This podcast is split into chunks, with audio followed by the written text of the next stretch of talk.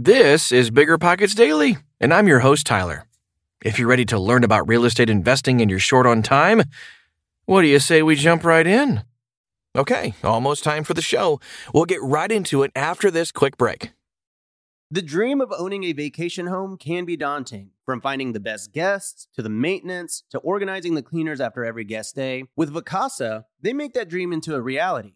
As a full service vacation home management company with vacation homes in key destinations across the US, they know a thing about how to make owning a vacation home easy and profitable. On top of proactive property maintenance visits by professional local teams, a hospitality driven booking platform, and around the clock support, Vacasa earns homeowners an average of 20% more revenue from their vacation homes. Vacasa is always thinking of ways to simplify the vacation home owning experience by putting your home to work for you. If you're looking to make more from your vacation home, work with the reliable property manager, and finally have peace of mind, partner with Vacasa at vacasa.com slash biggerpockets. That's vacasa.com slash biggerpockets.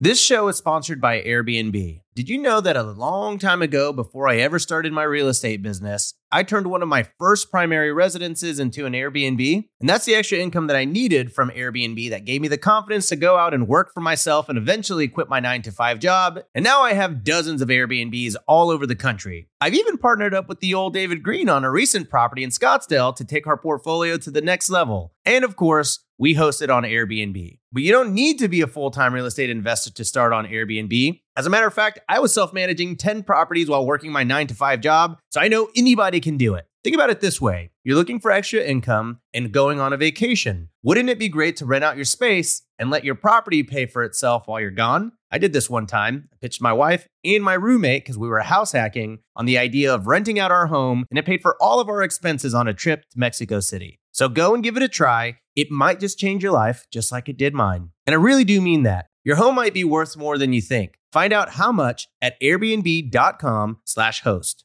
At Evernorth Health Services, we believe costs shouldn't get in the way of life-changing care, and we're doing everything in our power to make it possible. Behavioral health solutions that also keep your projections at their best? It's possible. Pharmacy benefits that benefit your bottom line? It's possible. Complex specialty care that cares about your ROI? It's possible. Because we're already doing it. All while saving businesses billions. That's Wonder made possible. Learn more at evernorth.com/wonder. The 10 Step Guide for Hiring Your Very First Team Member by Elizabeth Faircloth. I can remember when we took that plunge about five years ago. At the time, we had 30 units, which was a mix between commercial, small multifamily, and single family homes. I was working with my husband full time in our business. One of my roles in our business was to do the bookkeeping. This was not one of my strong suits. Honestly, this was not something I enjoyed doing, nor was I good at it. We don't think we were at the point we could afford to really hire someone. However, we knew we needed to do something differently. We also knew that our vision was to build a business beyond just the two of us. Luckily, in addition to our real estate investing work, I have been a consultant helping small and large businesses with the people side of their business everything from hiring new employees to team development to leadership training. So we decided to take the plunge back in 2010 to hire our first person part time. So here was the process we used. I hope it helps you. The 10 step guide for hiring your very first team member. Here we go. Step number one figure out the financials. My husband and I knew we wanted to hire a part time bookkeeper, but we weren't sure how we were going to make that work financially. Instead of saying we can't afford someone, we instead asked ourselves, how can we afford someone? We sat down and took a deep dive on our financials and found some cash flow that we could put towards paying someone. It was tight, but we were also firm believers that this person was going to free us both up and therefore give us time to grow our business. That's exactly what happened. By taking duties off both of our plates, it allowed us to ramp up our business and bring in more deals. Step number two clarify duties and responsibilities of role. Before you go on a wild goose chase, oh, those are always fun, looking for someone, it's imperative to become very clear, on paper, what duties and responsibilities you want this person to accomplish. If it's just been you doing everything, or you and a partner, chances are you might not have much written down. That's why it's really important to write down what would be ideal for this person to do. Be as specific as possible. That way, everyone is clear on duties and there's no gray area. I also want to add that we started with a part time bookkeeper that was turned into a full time position over the years. However, it was so helpful to start with someone part time, it allowed both of us to grow together. Step number three clarify the behavioral requirements of the role. This is probably one of the most important yet overlooked steps of this process. Most of you are probably saying, What is a behavioral requirement? I just want someone who is not crazy. Yes, we all want sane people working for us. However, when I say behavioral requirements, I am referring to the personality traits you're looking for. Most people stop at duties and responsibilities. However, if you want to build a diverse and powerful team, you need different personality styles on your team as well. For example, for a bookkeeper, we wanted to find someone who was very detail oriented. That's a pretty obvious one, of course. And additionally, both my husband and I can tend to be too nice at times. Mm-hmm. So when it came to rent collection early on in our investing career, we would buy the excuses and feel bad for people in their situations. However, we were very clear that we wanted our part time bookkeeper to be a bit tougher than us. we looked for a more task focused person who did not take things personally. Step number four write a job description. The purpose of the job description is that you are clear on everything this person should be responsible for before searching for someone. It doesn't have to be fancy or anything, just something simple that pulls together what you brainstormed during step number two. Okay, the other critical part of a job description is to include what results this person is responsible for. Not just activities and duties, but actually results. For example, in the rental business, keeping delinquencies under 10% is an effective result to add to our bookkeeper's job description. Step number five write a job ad. The job ad is what you will use to post to online services to market the job opportunity. You can also send the job ad to your contacts and people in your network. The key to writing a powerful job ad is to be unique and different. If you Google sample job ads, there are quite a bit of boring job ads out there.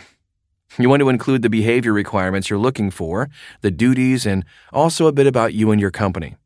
People want to join a team that is growing and exciting to be a part of. Step number six reach out to the appropriate people. You can search for people through many online outlets. We found some great people on Craigslist, even. I would also encourage you to use your network. When you're out there networking with others, share what you're up to and how you're looking for someone. You never know who knows who. Or whom? Hmm. I would also encourage you to meet with your local Department of Labor office. They have some great programs to help folks get back to work. They also have some programs that actually reimburse you, the employer, if you employ someone unemployed. We've had terrific success with our local Department of Labor. It's pretty cool. Step number seven phone screen. Once you begin to get interest, you want to reach out to candidates via phone. Come up with a few questions that are musts for the role and ask them via a phone screen. If they pass the phone screen, then you can set up an interview for them. I would highly recommend this step. That way, you don't waste your time with in person interviews with people who wouldn't have passed the first step. Step number eight interview.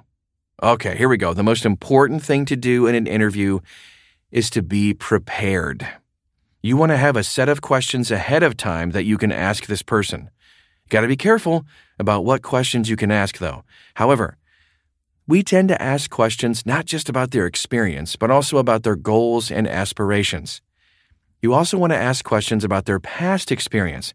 Anyone can tell you that they can do a job. However, it's more important to ask about past experience and behavior. That way, you can assess whether the person will be a good fit for the job, as well as for working with you personally. Step number nine choose the right person. I would highly recommend that you have someone else that you trust and respect also interview the person. You might really like them, but they may not be able to do the job well for you. It's helpful to have another sounding board in the process. Also, don't forget to ask for and call their references. Step number 10 train, train, train. So you hired your first team member. Congrats! Now comes the hard part. You have to train them and set them up for success. You want to train them in everything that they are going to be held responsible for. Unfortunately, most small businesses that hire their first person throw them in on the first day. Don't do this. You must train them and support them as they become familiar with you and your business. When training someone, it's helpful to review things verbally with people, but it's also helpful to have a lot of what they are doing and resources for them to use in writing. Everyone learns differently. So I hope this step by step process was helpful to all the investors that are looking to take the plunge, so to speak, to hire your first person to join your amazing team. Thanks for checking out this episode of Bigger Pockets Daily. Remember, every Thursday there's a new episode of the Bigger Pockets Real Estate Podcast. And they drop an episode each Sunday, too. Twice a week. Sheesh. Slackers. But seriously, check out Brandon and David's show. You can search for it on your podcast app or go to biggerpockets.com slash podcast. Meanwhile, I'll meet you back here tomorrow.